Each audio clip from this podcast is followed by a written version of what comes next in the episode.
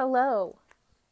Welcome to the final episode of season two of Rough Draft. Today, Delaney and I are just going to talk and catch up and share um, a few experiences that we've had first or secondhand this week. And um, it's almost spooky season, so it's time to start talking about haunted houses. Again, it's my favorite. Next week, um, we'll be putting out our first episode of season three.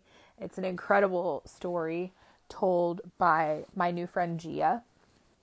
So I recorded with her a couple weeks ago, um, and the way that we connected and how we wound up even talking about her story in the first place was such a unique experience, and um, we're going to talk a lot going forward about those kinds of like moments where everything changes and what she likes to call like divine appointments, or, you know, the way that I really firmly believe coincidence is maybe not coincidence at all.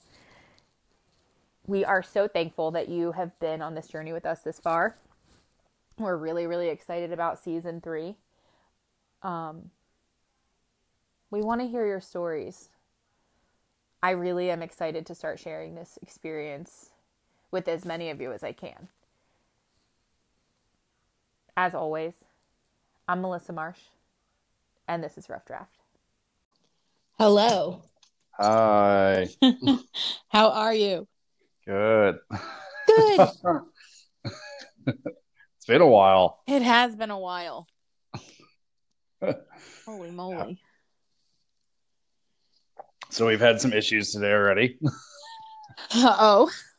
No, I mean you. Yes, uh, that's every day. Right, yes, but... every day. But you are quietly adjusting to... Uh, I hate teach, virtual school. Teaching a child for, through virtual learning. Well, the problem isn't even like teaching her. It's that like she is almost nine and feels like grown and super independent. So she doesn't really want my help. Oh. So then when I'm like asking her like, oh, did you do this thing? Did you do? Yeah, no kidding. Did you do this thing? Did you do that assignment? Are you paying attention? Why aren't you answering questions? Your teacher can see you making that face. And then she goes, I turned my camera off. And I was like, this is not college. Turn it back on. Like, what are you doing? The other day she said, oh, I'm chatting my friend Alyssa on the side. Uh, we're making plans to get together. And I was like, no, turn it off. And she was like, why? I'm still paying attention. I said, would you be allowed to talk in class if your teacher was talking? Right. She was like, no. Like, that's why. It's virtual passing of notes. Oh my gosh. Already. She's only in third grade. I was not passing notes in third grade. Uh, Maybe fifth grade. Maybe. I don't, I don't know, man.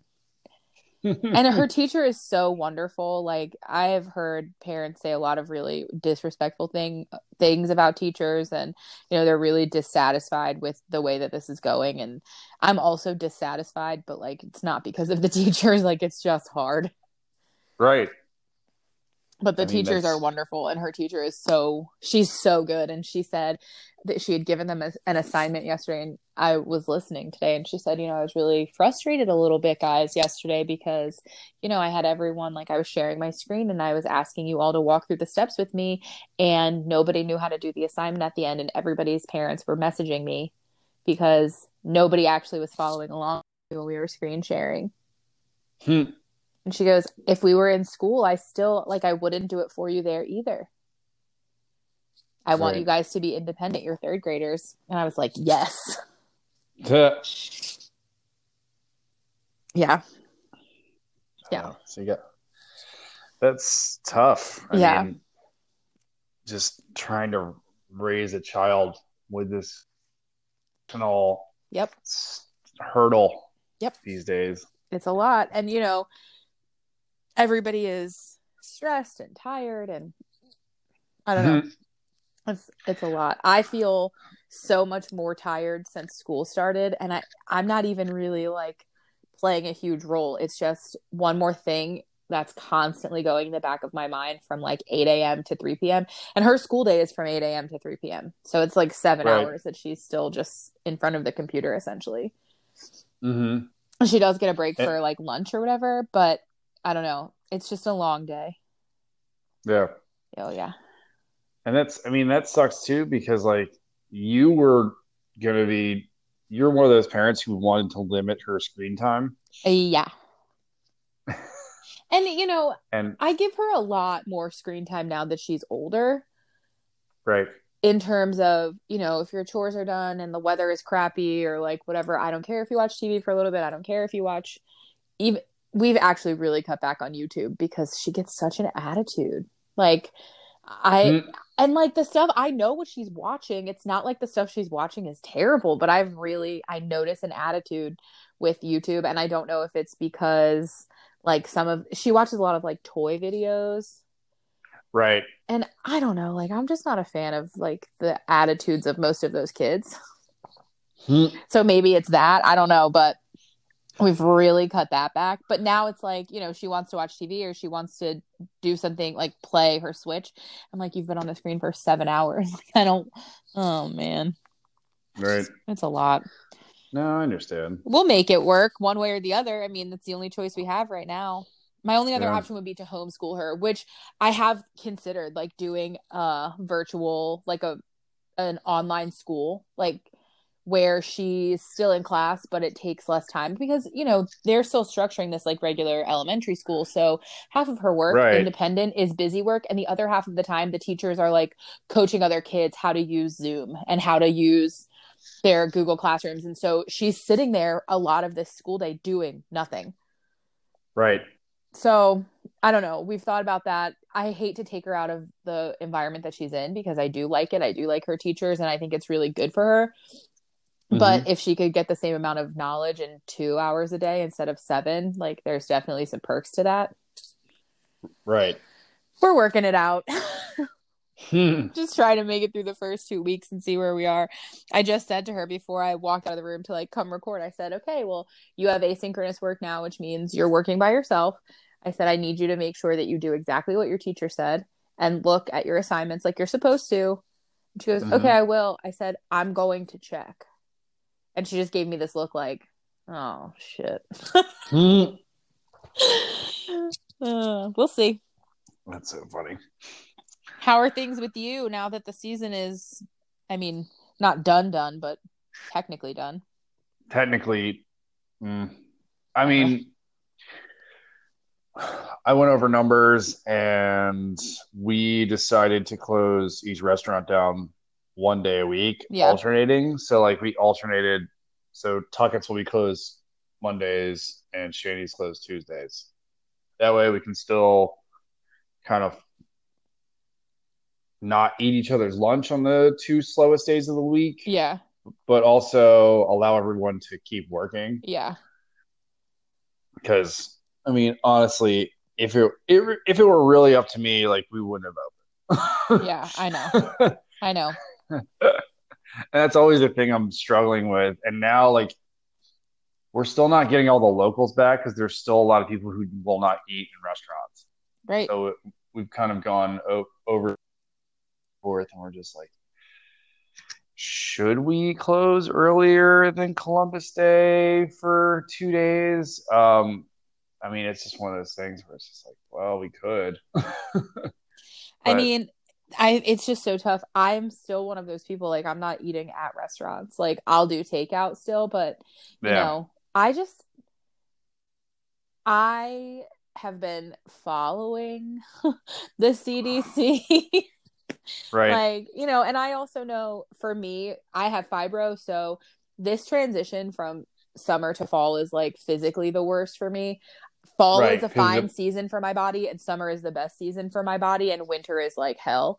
But th- for right. some reason, the transition from summer to fall, like the weather back and forth and the barometric pressure back and forth, my allergies are the worst this time of year. And like, I just have more fibro symptoms this time of year than like really any other time. Like I'm achy, I'm stiff, I'm run down, I'm tired. Like I just feel so crappy that I'm like, I'm not gonna, I'm not gonna risk COVID now. Of all right. of the times, now's not the time for me to get it. My, um, my synesthesia is just like off the chains right now. I imagine that is seasonally affected for you. It's, It's both seasonally affected and like stress related, yeah, oh, yeah. and and um, there are a lot of factors that I can focus on or can't focus on. Yeah. And like this time of year, I'm really sensitive to temperature changes. Yep. I'm really sensitive to light. Yep. Um, yep. Same. Yeah. It's. Uh, it's Mu- music is like what I'm wanting to listen to is all over the charts right now. It's in um, what I want to eat is all over the charts. I find that so like, relatable, all of it, like all for different reasons, but like entirely. I'm really like the transition of seasons is so it's so much mm-hmm. for all of those reasons. Stress affects fibro too, but like I don't know. This week I was like, I'm gonna start getting up because I'm waking up earlier. That's also just what happens this time of year. I'm like, I'm going to mm-hmm. start getting up and going for a walk. For some reason, the last two days when I've like decided to do that, both Tyler and Bella are like, we're up too and we want to go too, which is like super nice. And I love that time. But this morning I was like, we're going to need to figure out a way to do a family walk in the evening because I need the quiet of the morning or I'm going to be right. cranky. And because I need like, I need to get my brain aligned. When I wake up in pain from fibro, if I don't take at least ten minutes to like work that out mentally, because I have a lot of resentment about like waking up mm-hmm. from what should be restful and feeling crappy and then being frustrated right. and then having to go like, okay, well I have to figure out like what I can spend my spoons on today because I have three buckets of laundry to fold, but also I have to do dishes, but also I, mm, I need that time. Mm. I need like ten minutes. And this morning we were talking on the walk about um Tyler and I are watching X Files like from the beginning. We're in yeah, season six. You're still doing that. We're oh, still doing nice. it. So yeah. I we watched it last night. We watch it every night, like at bedtime. But I usually fall asleep. But I've seen most of the episodes, so it's okay. But he was like filling me in on the episode from last night, and after like ten minutes, I was like, I can't focus. Mm-hmm. And that's it's weird because I'm usually not the one who says like I can't focus in my house. Yeah, they both like, have A D H D. Like I'm usually the one who is hyper focused. I I haven't watched. I know this is weird for me, but I haven't watched like a. I haven't finished a full series or anything since June. Like since everything kind of went off because I've just been working so much. Yeah. The only the only thing I've finished is Umbrella Academy. I haven't season watched two. season two yet. And I I told Tyler the other day, I said, listen, I had committed to like waiting for you to watch this, but I'm I'm not going to for much longer. So we need to like work it in to our schedule right. because I need to watch it. It has yeah, a lot so- of significance to me, period. Like if you want to watch it with me, we're gonna figure it out. Otherwise I'm gonna watch it without you. And then I'll rewatch it with you, but I'm gonna watch it. Yeah, and it is like it's better. It sets up the third season really nicely. I'm like, so excited! Yeah, and it's it's similar to the second graphic novel, but they take some story beats in a different direction, and I like that a lot. Also, they kind of push. They they kind of turn it more into an extended universe type thing. Ooh. Like, did you watch Dexter? I didn't. Okay. I'm like one of the so, few people on the earth that didn't. So Dexter first book, Dexter first season is basically the same. Except for like the ending where they they change up. They basically change up who gets killed and who doesn't. Okay. It, and so, but like from then on, book two and season two are completely different. Like, it's these two branches of the same thing. And you're just like, when you're reading the books, you're like, oh, that's cool. And then you, you read about these characters and you're like, they're on the show, but they're not really there. And they don't have as much as a um, stake So it's kind of interesting to see like certain showrunners go different ways. Yeah. Because I know Gerard Way is writing the third book, but also he's like helping produce and showrun the show. So he's like, these are still going to be my stories, but we're going to take it in a completely new direction. Because I think Gerard Way and this showrunner, they're like, yeah, we got enough material for six seasons. I'm like, Jesus. Wow. And I think, mm-hmm. I don't know. I think that that's cool. I think that when there are changes, having someone who wrote the original be involved in those changes is kind of cool too. As a mm-hmm. writer, I really, and also as like a person obsessed with Gerard Way, like, you know, whatever, right. It's fine. Yeah. Oh yeah. I totally want anything fine. He creates, all of it, any of it. Thank you. Mm-hmm. Yes. I mean, still and forever. It will never change. It's not going to change at all. Emo forever. I don't care. I don't care what I look like on the outside. It's still emo forever. It's not a phase, Mom. I didn't grow into uh-uh. it. I'm not going to grow out of it. This is just who I am. Right. um. Speaking of shows, it is, well, today is a little bit muggy, but it's been chilly the last couple of days. And I'm finally accepting that like summer is ending. And I love fall. Fall is probably actually my favorite season, but I just wasn't ready to let go of summer this year. Mm-hmm. Um. But, you know, that cool weather for one second and I'm like, okay, I'm ready. I'm ready for scary things. I'm ready for Halloween. I'm ready for October. I'm ready for pumpkin. I want it all. Now, um, I started watching a new show. It's, the show is not new, but it's new to me. Uh, Castle okay. Rock. Oh yeah. So I, I love Stephen King. All right, Stephen King, super fan. Like, what do you mean you haven't just started watching it? So I love Stephen King, but I don't love movies usually based on Stephen King novels because mm-hmm. most of the work that he's done that's been like turned into a movie is his really really gruesome grotesque horror stuff that I don't want to say the storyline mm-hmm. isn't as strong, but like I just never got into it. So I haven't read like Pet Sematary and I haven't read It and Cujo and you know right. I just I'm not super interested mm-hmm. and I haven't seen most of the movies either, but I'm a Dark Tower fan. Right. I love The Talisman. Might be my favorite book. Um, it might be my favorite book I've ever read, which is like a really big deal. But I don't know. I just keep going back to it. Going, I just it just means a lot to me.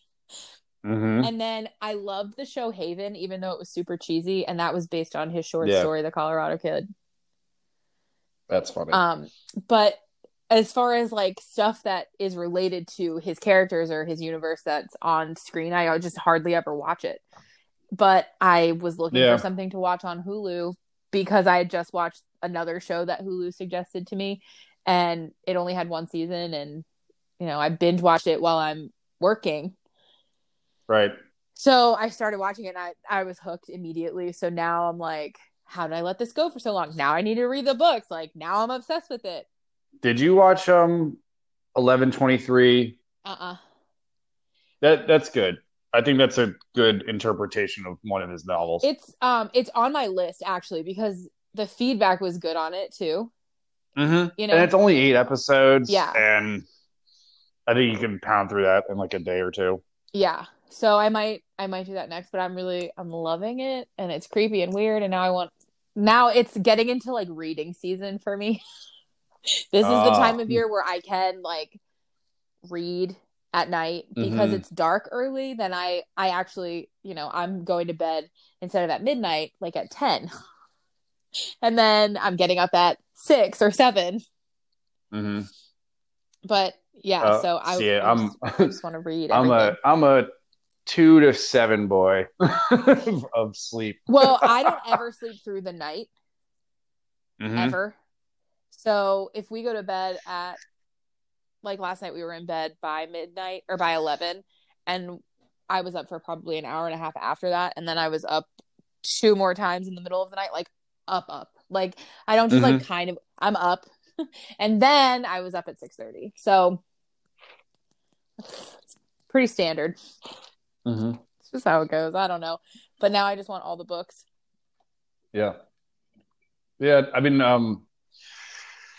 when I've been running errands, like I had to run to, I had to go to Georgetown and stuff. Mm-hmm. I, my Audible account is like, hey, you should be listening to stuff. And I, I'm starting to catch up on things. I downloaded uh, The Sandman by Gaiman. Uh-huh. And it's really good. Like, are you it's listening a whole, to it? Yeah. That's on my list for the fall because I've never read it, but I've always wanted to. And he's one of my favorite writers ever. I, and it's always been super highly recommended to me, but I just never, I just never made the time for it. And I made a point to look it up on my Audible yesterday mm-hmm. um, because I need something new to listen to also. The, the production value just by the sound is wonderful. I'm so excited. Like, it's really well put together. And I think it really conveys the story. Because you know how Neil Gaiman novels can kind of get a, a little wordy and esoteric. Yeah, but I love that. So yeah, I, I know, love that about but like, him. But yeah, yes. It it builds a world a little bit better than what I think people's imagination kind of run with. Yeah. Yeah. Is like he sound. Is he narrating that one? He is. He narrates, he narrates it. Almost all of his work. Yes, but um, when characters are talking, it's different actors too. Oh, that's cool. See, yeah, I think I'm going to do that like, next. I just downloaded Untamed by Glennon Doyle because everyone's been telling me for five years or however long it's been out to read it. And I haven't done mm-hmm. that either. So that's like, that's the morning walk book now. My right. alone time. But then I, I need good fiction. So I think that's going to be next. I listened to for the second or third time, um, The Ocean at the End of the Lane. His oh nice one of his more recent ones. I love that book so much. For Valentine's Day, Tyler managed to find me an autographed copy. Wow. So I have a very small collection of books that are um priceless to me, and it's so far two books, uh the copy of The Martian Chronicles that you gave to me and that book. Yeah, because I you just, still have that. Yes! Oh my god, it's in plastic. That's true. I love, I, that, I mean, those are like my top two writers. Mm-hmm. I don't have any like copies of anything by Stephen King that the copy is cool or unique. Yeah. But yeah. Oh yeah. That's mm. like one of my favorite collections of short stories ever.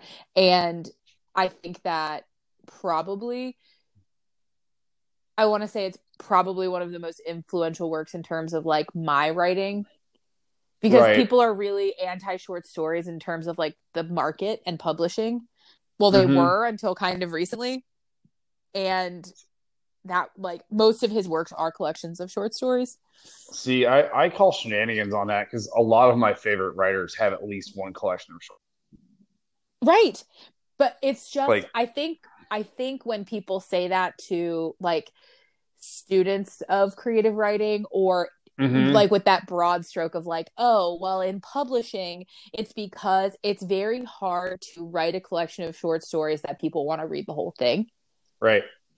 And then and then want to recommend mm-hmm. to their friends, you know, so but in like- terms of like sales and stuff. But it's getting super popular again. Like Karen Russell has, I think it was last year, the book that she put out that was all short stories and her other collection before that. And she's very like contemporary and successful right now. Mm-hmm. So I don't know, but that's that's the kind of writing that I really want to do anyway, like yeah. the most. I mean, Vonnegut has one, uh Palahniuk has one, uh Klosterman has one. Um weren't Vonnegut's and Palahniuk's both like after their more full-length novels though? um I only Vonnegut say that kind of because a... it's easier to get published with something less traditional once you have like some sort of name for yourself. Yeah, because Welcome to the Monkey House, I think Vonnegut, I think that's like book, like quote unquote book like six of his. Yeah. Because he wrote like Siren of the Titan and Slaughterhouse Five first. Yeah. There, there was, and the same thing with Palahniuk. Palahniuk's like, his short stories were like, it was after Haunted, maybe. Yeah. So yeah, that's about five or six books. But also like Dorothy Parker. I mean, true. But her, hers she was just all over the place because she wrote poetry and um, short stories and plays. She did everything. That's so hard in terms of publishing. Like, mm-hmm. if I... Because I write, it's not typical to write across that many genres. And like, I write mostly poetry and fiction, specifically short mm-hmm. fiction, but I also right. write creative nonfiction and I've written for stage. So like, I have interest across the board, but publishing across the board is so hard. Right. So hard. Well, I mean, and there are things like Mamet. Mamet is an amazing playwright. He's not a really good screenwriter. Right. I mean, he can write for one room. He's not really good at writing for a whole series. Yeah. In my opinion. Yeah.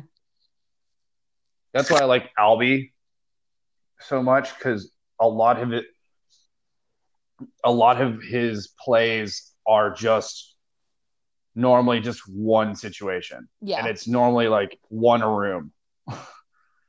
And the even if it's the, the because Albee is such a such an absurdist, but he conveys like these moral questions and just kind of flips society on edge. I really love his style of writing, like because because I love theater of the absurd. That's why um, Waiting for Godot and Samuel Beckett are like keys in my ideals. Yeah. Yep. uh, because it's that whole play is just chaos. And it's just two guys talking for about ninety minutes until the one, the other two show up and then leave. It's, but it's just two guys rambling, and obviously the play is about a question of religion. Right. Because whenever he says you pronounce it, it's Godot. It's not Godot. Like Gal Gadot. It's Godot because you're waiting for God. Right.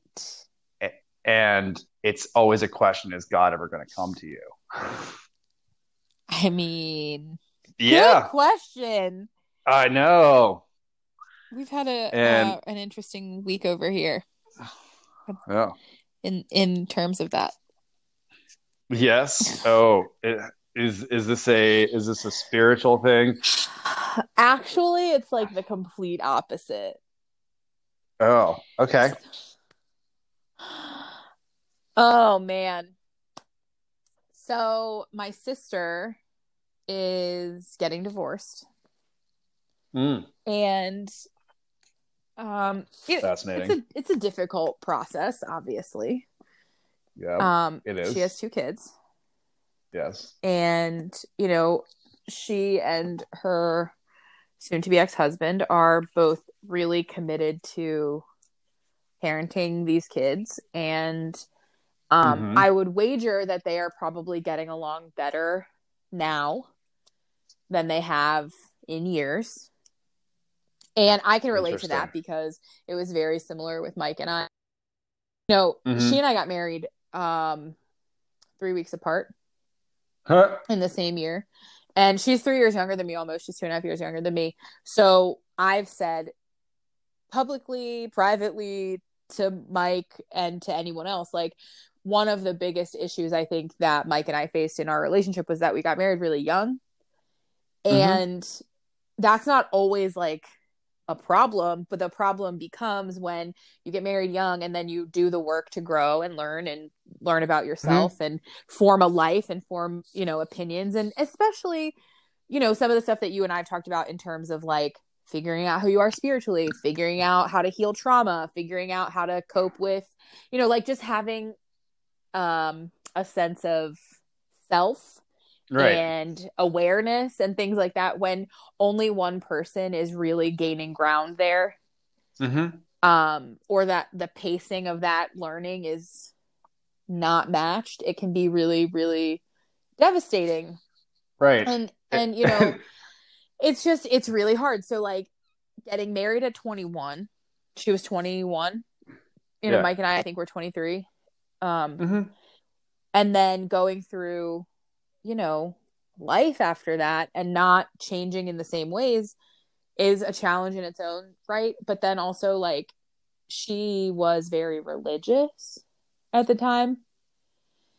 And mm-hmm. um, I don't want to say that she's not now. Like, just hopefully for anyone at any point, the older you get and the more that you are on your own journey, the more you change. Mm-hmm. Um, so this has been a difficult process for her, obviously. And right. as as is any set or loss of love. Like, absolutely. It's it's, it's, it's difficult. It is difficult. So separate from all of the regular difficulties of, you know, separating, figuring out what that's going to look like, figuring out what that's going to be like for your children, having a concern for your children and their welfare, knowing that peace is better than chaos, but that, like, whichever way you decide, the odds are there's going to be, you know, some lasting effects and yeah, whatever. So that's, that's hard. Like, it was very hard for me to leave Mike because I didn't want to do that to Bella, even though, like, yeah, staying and we were fighting constantly and we were just not compatible was also not good for Bella. Right. You know, so the decisions are hard, and anybody who's been through it, I'm sure, can relate, whether there are kids involved or not. Right. Like, that was my whole thing. Like,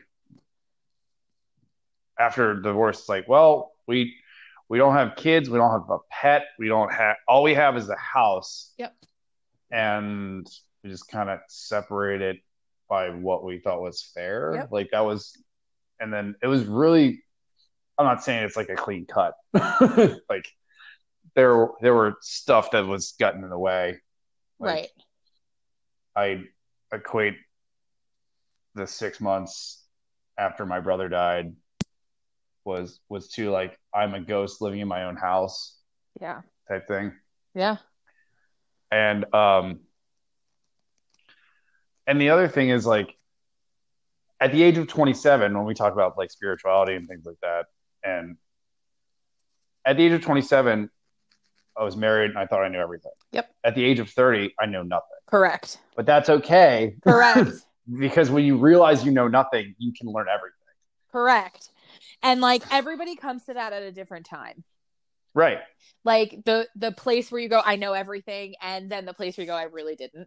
Like, it's because I've heard people say, like, you can't know until you're thirty. You can't know until you're fifty. You don't know. It just comes when it comes. And it usually comes after you get hit in the face with something. And right. When so, you, when you, when you live through tragedy. Right. Of and, any kind. Mm-hmm. And so, you know, it's, it's difficult. And so that process on its own is challenging. Okay. And it's mm-hmm. personal and it's private, but yeah. When you change your name on Facebook, it becomes less private. Right. And, you know, just the funniest things happen. You know, mm-hmm. I left the church a while ago. We've mm-hmm. talked about this. There are a lot of reasons yeah. why, and none of it has anything to do with my belief, really. Like, it yeah, did not come. It's, more, it's the people. It's the it's, people. And yeah. I've said before, like, really blatantly, I think that modern evangelical Christianity in most circumstances is completely toxic. And super, it's super poisonous. And here's why. Because then you wind up making life choices that have been, you know, difficult, but have taken you years to decide. And at great emotional expense. On mm-hmm. on your part and the part of your partner, to then, when you finally change your Facebook status, receive a message from a barely involved in your life in-law mm. accusing you of seeking ungodly counsel, and that's why you're making the disastrous mistake that is going to ruin the lives of your children. Mm-hmm. At like ten p.m. Yeah. I I remember, well, I wouldn't even say like someone who's not in my life, like this, my family did stuff like that to me. Like when, when we told them we were getting divorced, like they, they called us cowards. Like my parents called wow. us cowards. Yeah. I did not know that. Yeah. They were, they were like, why don't you go to therapy? Like all this stuff. And we're like, we've been in therapy for like six months. Yeah. And you know, a lot of it is a lot of issues came from my family and they just didn't like her. And it sucked because we also worked together. Yeah. So like, you're a coward for not sticking it out, but we're not going to make it easy on you to stick it out. Right. Just we so just, you know. Right. Like we, it was us against everybody. And what a terrible was, place to be. Yeah. And it wasn't just like family. It was like coworkers. It was, it was, just, it was a lot. And yeah. I, I will say like it, a lot of it was the situation we were in of what this, I mean, this industry is, is just tough, yep. But at the same time, like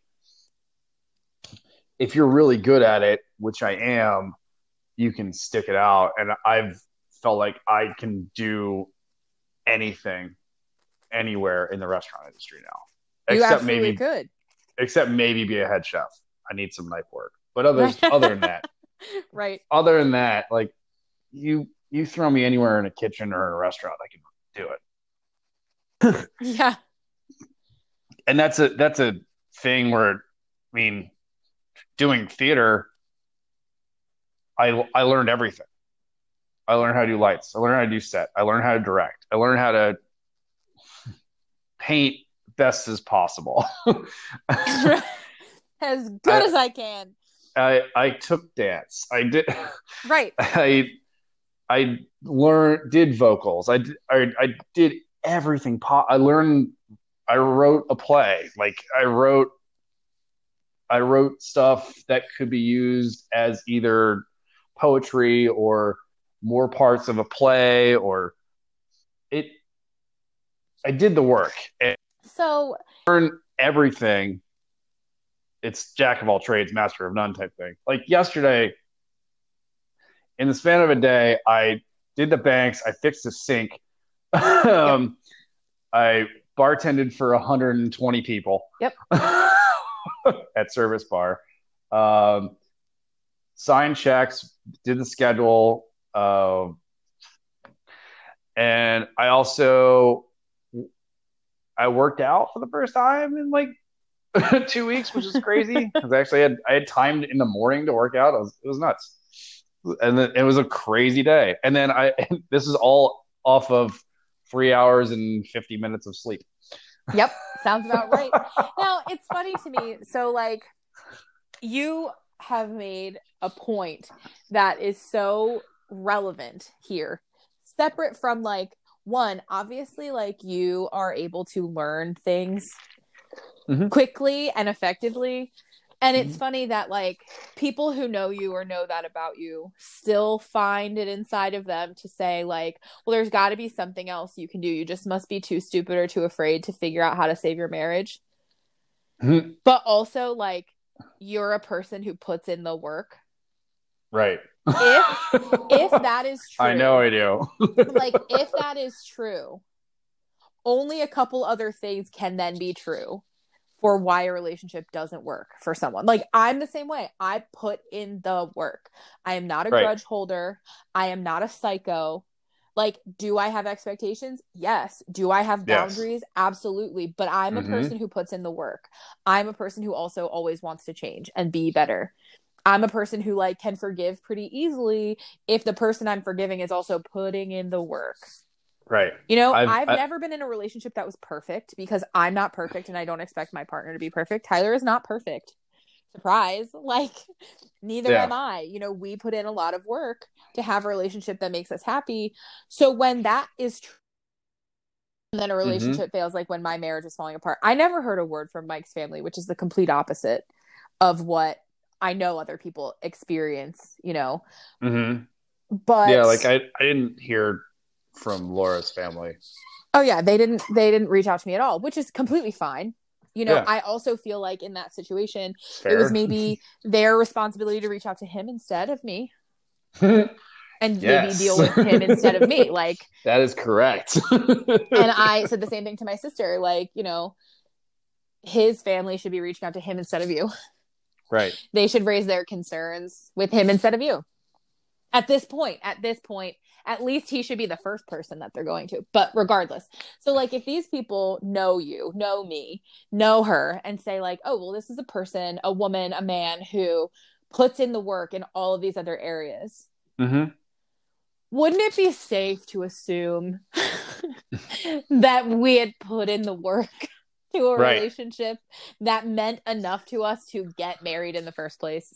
Correct. I'm just throwing that out there. Yeah. And it's a know, weird I, concept. I would never speak for you for how you feel about Laura now or like how I feel about Mike now is my business. But like the reality mm-hmm. is like, I don't think that knowing you that you hate her. So if that is no, true, too, I don't. Right. Exactly. So if that is also true and like, I don't hate Mike, like that should suggest that like we, we said, we've done the work.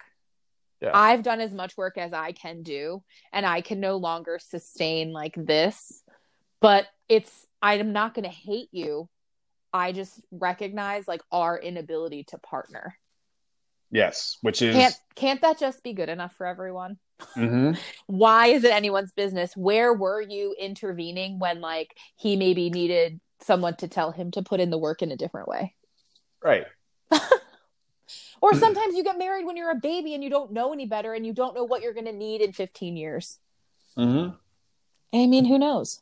Yeah. And now, at the ripe old age of thirty-four, I, it's like... Right. I know I know what I need in a relationship. I know what I can contribute to a relationship. I hope my partner also puts in the work. The work. Yep. And you just hope for a better balance of exactly. lifestyle. Exactly. I mean, this this lifestyle is not balanced. But at the same time, correct. Like, if I was in a relationship, I would make balance work somehow. Right. Well, and okay, so let's not forget, we've talked about this before. Like, it's easy when you're young to be like, well, I'm in love with you, so let's just get married. Mm-hmm. That is not enough to no. have a whole life with another person. Like, I'm no. sorry if that ruins your like Hallmark expectation, but it that's not enough all the time. I'm not saying that it's not important. It's important, you know, but it's not yeah, it's always kind of enough. You know, like compatibility is also important, but like you being able to say, I know what I can put into a relationship and I know what I need in a partner. I know now, like I could not be with someone who couldn't articulate that to me. Like not right. only what they need, but what they can give without saying, well, what do you expect from me? And yes, I'll just do those things, because that's not the same either. Mm-hmm. You know, and so then you have these people who, whether in or out of the church, get married young, and right. then there's all this pressure, and then they decide, like, I can't live in a pressure cooker anymore. It's not healthy for me. It's not healthy for my partner. We're not partners. And then out of the woodwork comes Christ's Avengers. I don't know. Like, and all of a sudden, like, for being the healthiest you've been in your life, you're going to hell. Yes. I'm sorry, I just can't. I can't believe it. I can't accept it. You're like, I just I'm can't. Not going to accept this at all. I, I, I don't know, like, how to identify what I believe in by, like, a name. I don't think it's that important. But even if it is the God of the Christian Bible, I still don't believe what you're saying. Like, I, right. even if, like, all of the things you say in your Christianity about God are true, then what you're telling me cannot also be true. Period. Mm-hmm. It's, yeah. like, scientific. Like, both things cannot be true. It no, it's it's double speak. It's nineteen eighty-four, right? And that's that, that yes. is a current happening both in the church these days and in and, politics. And in politics. Listen, listen, if I were still a Christian, I would be really scared right now, because like mm-hmm. one of the biggest things in evangelical Christianity is like preparation for the end times, which has always been a thing. Like, this is not like a contemporary thing. It's been a right. concern of evangelical Christians since like the sixties and seventies. And I'm yeah, sure even before that, like terrifying. Since the eighteen hundreds, seventeen hundreds, like people are always worried about like the Antichrist, you know? And mm-hmm. like there's a whole study of the end times and like the book of Revelation and whatever, like in evangelical right. Christianity. And it's like one of the number one most important ways that they teach why it's so important to live the way that you live and to convert as many people as you can, et cetera. And okay. but one of the things that is so clearly harped on is like, when this happens, so many Christians will not notice. They will be like the Pharisees, and they will follow the wrong like leader, and they will follow the Antichrist, and they will mm-hmm. think that they're doing the right thing, and blah, blah, blah. And I'm looking around right now going like, hey, um, guys, did anyone actually do the homework? Cause did anyone read the book? it It is almost enough for me to go like, wait a minute, am I a Christian again? Because I've, I'm seeing this happen in real time, and now I'm, mm-hmm. but like, you know, when I'm just being like totally so blasphemous, but I, but look around. But the, yeah. the thing about it that's so infuriating is like, these people who preach to me, your Christians around you, look around you, like they're not going to know. They're not going to recognize what they're doing. God is going to harden their hearts to the truth. That was the, that was the word. That was the word regularly. And now I'm going like, these same people are literally, literally like mm-hmm. in the most public version of an Alanis Morissette song I've ever seen. The irony is just so I, thick. It's thick. These, I, I always, the, these fucking red hats need to, they need to be taught what cognitive dissonance is. I, okay.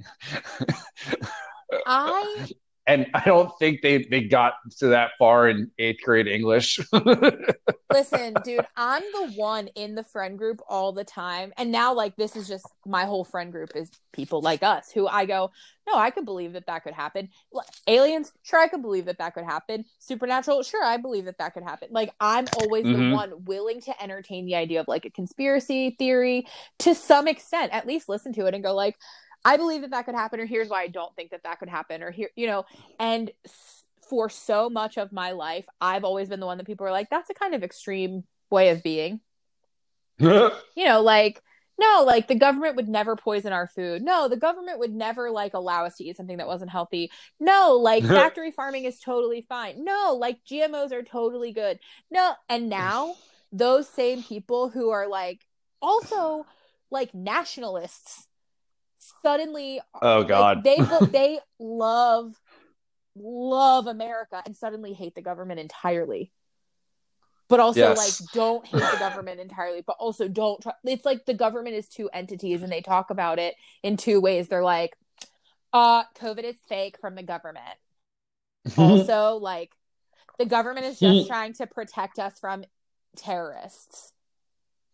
Yeah, it's like, well, you can't have both. I keep like listening and going like, I don't understand how one person is saying these two things separately and is yeah. not seeing the problem. Yeah, because you're they're not informed at, at all on anything, because I don't they understand. They read their they read their Facebook feeds. I just don't like. Okay. The new I've, one, I've the been new thing. Actively trying to delete my Facebook, but I can't. I because I need to run it for the restaurant. I know. I'm spend I spend very little time on my Facebook feed in general. Mm-hmm. Like I get on, I check my notifications. I have a couple of groups that I am active in for like freelance work and stuff or photography work, and I usually like check in there and like if there's something good I take away, but I don't I don't mm-hmm. engage much. I don't I just don't. And then sometimes I'll post stuff just on my page like anybody mm-hmm. want to be on the podcast? Do I know any contractors? Like things like that. And then I'll check the notifications for that. Otherwise, I have a really hard time with Facebook. I prefer other forms of social media um, mm-hmm. because Facebook makes me just completely batshit. But mm-hmm. there's a new thing that I'm sure has been trending for like a little bit longer than I've seen it because I'm not on Facebook. But over the past two days, I've become very aware of the fact that a lot of people are like tweeting, TikToking, Facebook sharing um, the U S map of wildfires. Have you mm-hmm. heard this?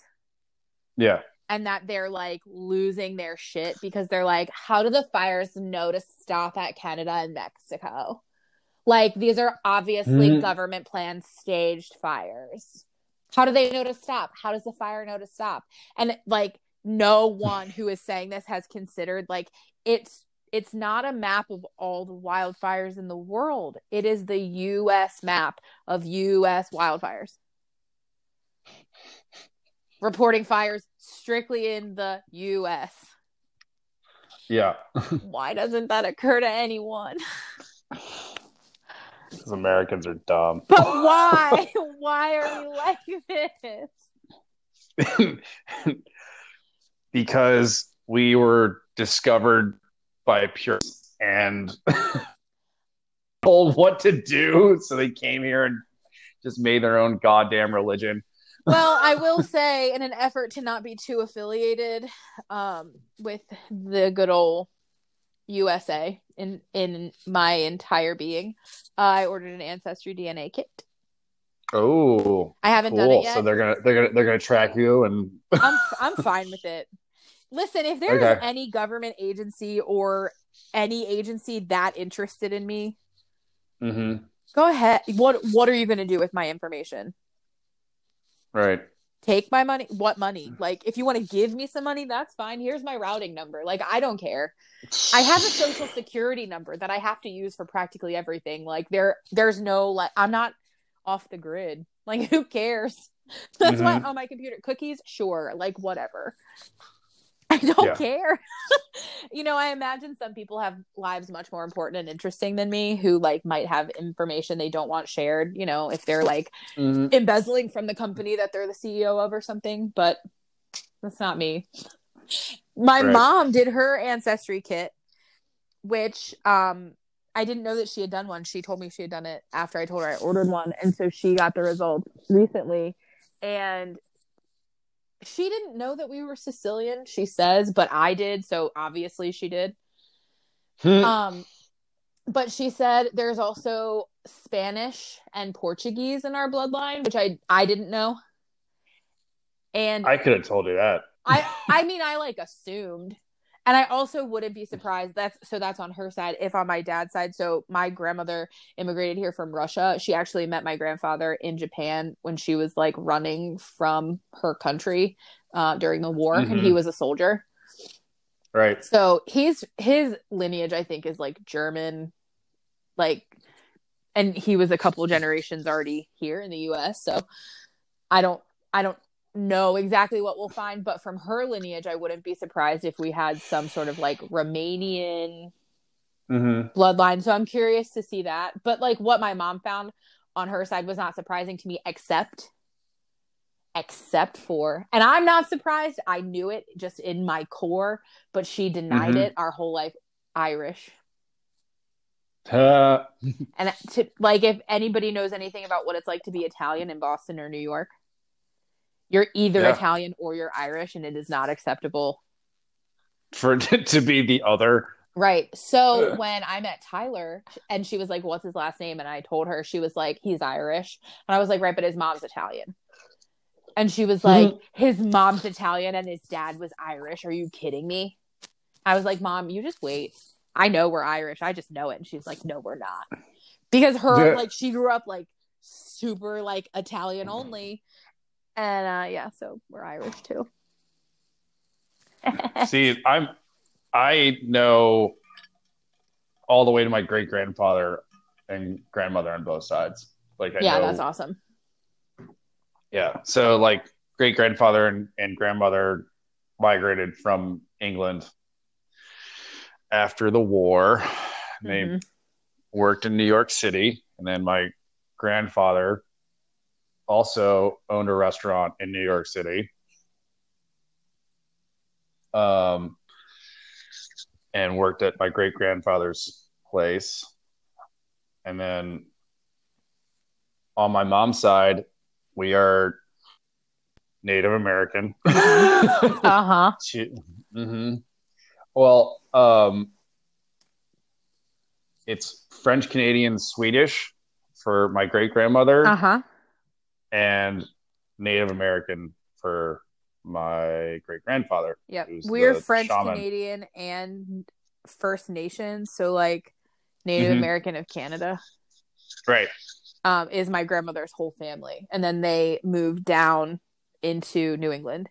And my grandmother yeah. also, her husband, she bought her husband a restaurant, except it yeah. wasn't really a restaurant. It was a front. he, he was in the mob, so. I was like, is there Italian? I didn't want to say, is there an Italian thing here? But it, you yes. already did it. Yes. When he, when he, no, uh, but it's the truth. Like, it's the truth. When he died, there was no money to be had from the restaurant because there was no money in the restaurant at all. Right. And also, like, my mom told the story about, um, like, how his brother or his guy, like, his whatever, mm-hmm. tried to send her a car for his funeral. Yeah. He was like, I'll send a car for you. And she was like, I'm not going. And he goes, it's your father. You don't have a choice. She didn't go. But, mm-hmm. oh, yeah, totally a front. Whatever. Um, speaking of fronts for restaurants. Oh, no. and Italian. Oh, boy. Um, the restaurant that my parents purchased for Nantucket's was an Italian restaurant. Uh-huh. And in the early days of Nantucket's, there was no construction. Everything was basically laid out the same. Like where the office was, uh-huh. and it's one-story building, all this stuff. Well, apparently, there used to be a lot of cocaine dealt out of this restaurant. oh, oh, fine. Mm-hmm. Um... I've heard stories of bags of cocaine found in the walls uh, when we remodeled in like oh four. um. Okay. And also, and also, a year and a half after they bought the restaurant, someone tried to come into the restaurant with an axe. Like, they got on top of the roof and knew exactly where the office was and tried to axe into the into the office and tried to break into the safe because they knew exactly where everything was. Um, I just, I have, I have a lot of questions. But I have one question. We're like twenty-something episodes in. How is this the first time I'm hearing about this? Because it's, I like to... They they tried to axe into the restaurant through the roof. Through the roof. To get to the cocaine. To get to the cocaine, which was no longer in the restaurant because it was new. Oh. My God. Yeah. Amazing. Yeah. It's, it's, it's one of those things where I'm, I, like, I hear stuff about the restaurant. I'm just like, oh my God. And it always, like, Nantucket's is haunted. I know it's haunted. There's ghosts. I've seen the ghosts. Oh my gosh. And I, I'm always wondering, like, were these a mob hit? Like, oh my gosh. I never really think about, like, mob presence these- here. what caused these ghosts to be here? Oh my gosh. Uh, speaking of ghosts. Oh no. We have a friend who is, he lives over the bridge in Baltimore County, and he went to school here, went to Salisbury, but he just recently, um, he had been house hunting in Baltimore County for like months and just wasn't finding anything that he was really attached to, and was mm-hmm. really thinking about like coming back to the Eastern Shore and like buying a house. And so um, he had been, he's like Tyler's best friend. They'd been talking for like weeks and weeks and weeks about this. And finally he set up an appointment to go look at some houses like here. So we went with him, and we looked at five houses, I believe. How many were haunted? Um, the first and the third. And the first was like just okay. So there, there are multiple ways to experience like some sort of supernatural whatever. And the first one when I walked in, I was right. like, it just doesn't feel quiet. Like this house that I live in now, I've said this before, is like the quietest place spiritually I've ever been. Mm-hmm. Like even that's though, how my house like, is. There's history here. Like I just don't feel any like energy that's residual here. Yeah, I mean, there's um, there are things outside my house that are right, but like other otherworldly. Right, my house. And they try to get in. Quiet, like just yeah. it's super quiet. And this is the first place that I've ever lived that's been this quiet. So like most places have some sort of feeling or energy or vibe or whatever. So the first one we walked into, I was like, oh yeah, there's definitely. There's like some energy here, like whatever. And it was fine, like harmless, not dark, scary, like whatever. The mm-hmm. second house is the house he wound up, he actually put in an offer on it, um, and the sellers approved it. And like it was quiet, like just it was quiet, it was, you know. And I was like, oh, that's great. The third house, no. We walked in and I was like, Tyler walked in and like immediately walked out. Couldn't say why. Like wasn't interested. Just like walked solid. Out. Nope. Just like stood on the porch with the real estate agent who also just stood on the porch. And so we walked through the house and I was immediately like, I was like, nope, nope, nope. This is not a happy house. This is not a happy house at all. Like I don't know why. I just, this house has been through some shit. And um, David like went into the basement to like look at the basement. And he was like, did you want to, like, see the basement? I was like, no, I don't. And he was, it's not, like, gross, like the other one that we looked at. I was like, no, I just don't. No, thank you. And then it had, like, some really nice bones. Like, the wood um, on the stairway was, like, beautiful. There's stained glass in the windows. But I just was like, this is no. This is, like, freaking. I said, have you ever mm-hmm. seen that movie? And he's like, which one? I was like, pick one about a house. All of it. All pick of them. Pick anyone about a house that's really pissed off. That's fine. And I was like, you know, the one where like the cherubs come to life off the like wall. That one. And then we go upstairs into like what is the best part of the house. It feels totally separate. I think it was like an attic and they made it into like a loft, and it was finished. It had carpet, and you go up the stairs, like three stairs, and then it turns, and at the top of like that little landing was a X Files poster. It says, I want to believe. Uh, and I was like, I promise you whoever lived here did not leave this room. Like no, no. And then we left. We were there for like four minutes. Not that's cool. Great. Like just not. You're like no. No, thank you. Well, speaking on leaving places that you can't leave. So you have to go to work. I'm gonna go to work. That sounds so fun. Yep, it's gonna be great. I also have Give to me work, a good day. But I get to draw flowers today, so yay! It's a little different. Well, that's wonderful. Yeah, I don't know what my life is, and I don't know how long it's going to get to be this cool, but I'm going to take it. Perfect. I like drawing flowers for money. Yes. Yeah. That's great.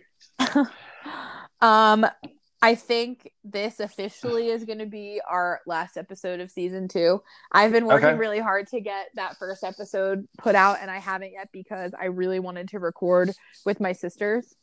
And mm-hmm. I think we're going to actually get a chance to do that today. So oh, awesome. Unless something changes, in which case I'm just going to have to rework the end of that episode and like put it out anyway, because I'm really excited to share it. And cool. I think, yeah. So I'm excited about whatever we're going to do next. Well, I can't wait. I know. And we'll see what happens. Have fun at work. Thanks. Watch you too. Axes and ghosts and things. And cocaine. Oh my gosh. It's never a dull moment. Not a single No, it's one. not. It's not. Oh my gosh. I'll talk to you soon. All right. Sounds good. Bye. Bye.